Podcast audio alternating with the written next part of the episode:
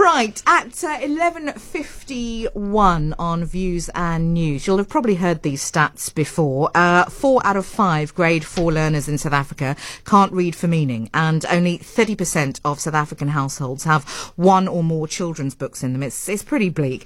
Add to that the fact that 63% of grade five learners in South Africa haven't achieved uh, a basic knowledge of mathematics, and you'd be forgiven for thinking that all is lost when it comes to our young people reaching their true potential.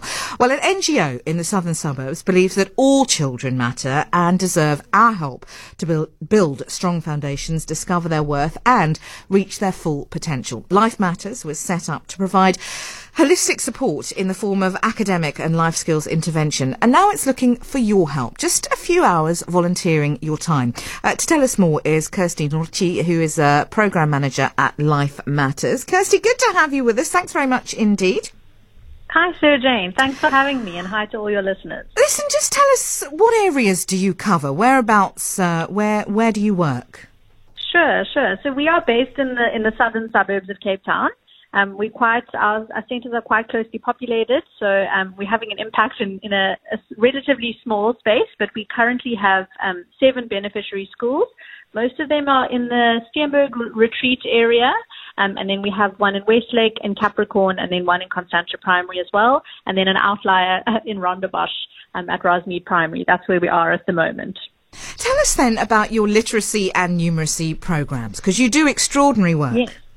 Yes, thanks. So, yeah, you mentioned those uh, disastrous statistics that recently came out with the, um, yeah, percentages of grade fours that can't read for meaning, and we did get a bit overwhelmed and think, oh, you know, like, are we are we actually making a difference? But the answer is yes. So, encouragingly for the kids on our programs, they are not going to be part of that statistic, which is very encouraging. Um, so we have a literacy and a numeracy program. On the literacy side, we run a four-step literacy program that was actually developed by Shine Literacy, another NPO. We didn't want to reinvent the wheel, um, and so we've been implementing their program since 2011, actually, in our in our literacy centres.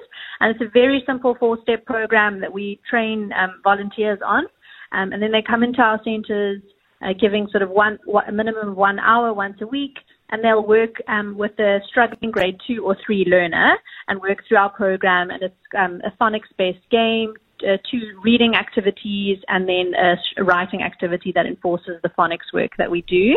Um, and so our volunteers work through the program over ideally two years with grade twos and threes. Um, and at the end of that, then they are sort of caught up um, with what they need to know in line with the CAPS curriculum by the time they move into um, the intermediate phase in grade four. So we really found that um, kids were sort of struggling to keep up with the curriculum, and that is like a bit of a crucial age where um, if you don't lay a firm foundation and give them the foundational concepts that they need to know, you sort of can't set them up for success in any way. Um, going into the future. So that's where we're targeting our intervention at the moment. It's with foundation phase kids. So we've got the, the literacy centres and the numeracy, the same thing on the numeracy side. Um, we have a, a, program called Fun with Numbers that we actually designed ourselves, all caps aligned. Um, and so volunteers come into our centres. Same with the literacy. We do a short training, once off training, and then they'll go to our centres and work with a struggling grade two learner. So just to say on the numeracy front, people can get intimidated and say, oh, you know, traumatic memories from maths in school.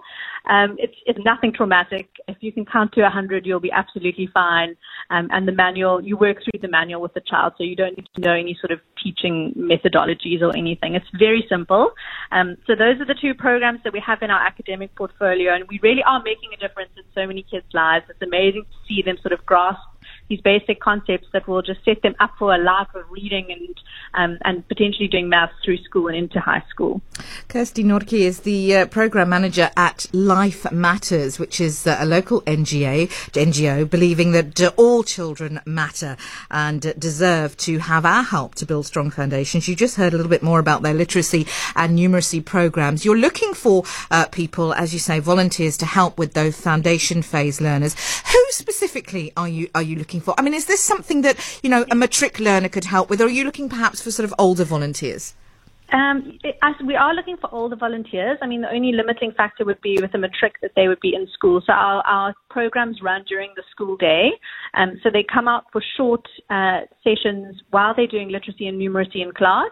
Um, they come out for sort of more individualized attention. So the teacher's got less less children to Sure. deal with in class, and we take out those ones. So if you are um, the programs are in the morning. So if you're at school, unfortunately, you won't be able to help us at this moment. No worries, no Um, worries. But if you, yeah, if you are someone who's working flexibly, if you are retired, um, really anyone who's sort of over the age of 16 um, and is literate and can count to 100, we'd be able to train you and put you to work in our centres. We'd love to have the extra, the extra hands. Kirsty, yeah, just are very quickly, volunteer-based, just so- very quickly, how can people get Yes. in touch with you?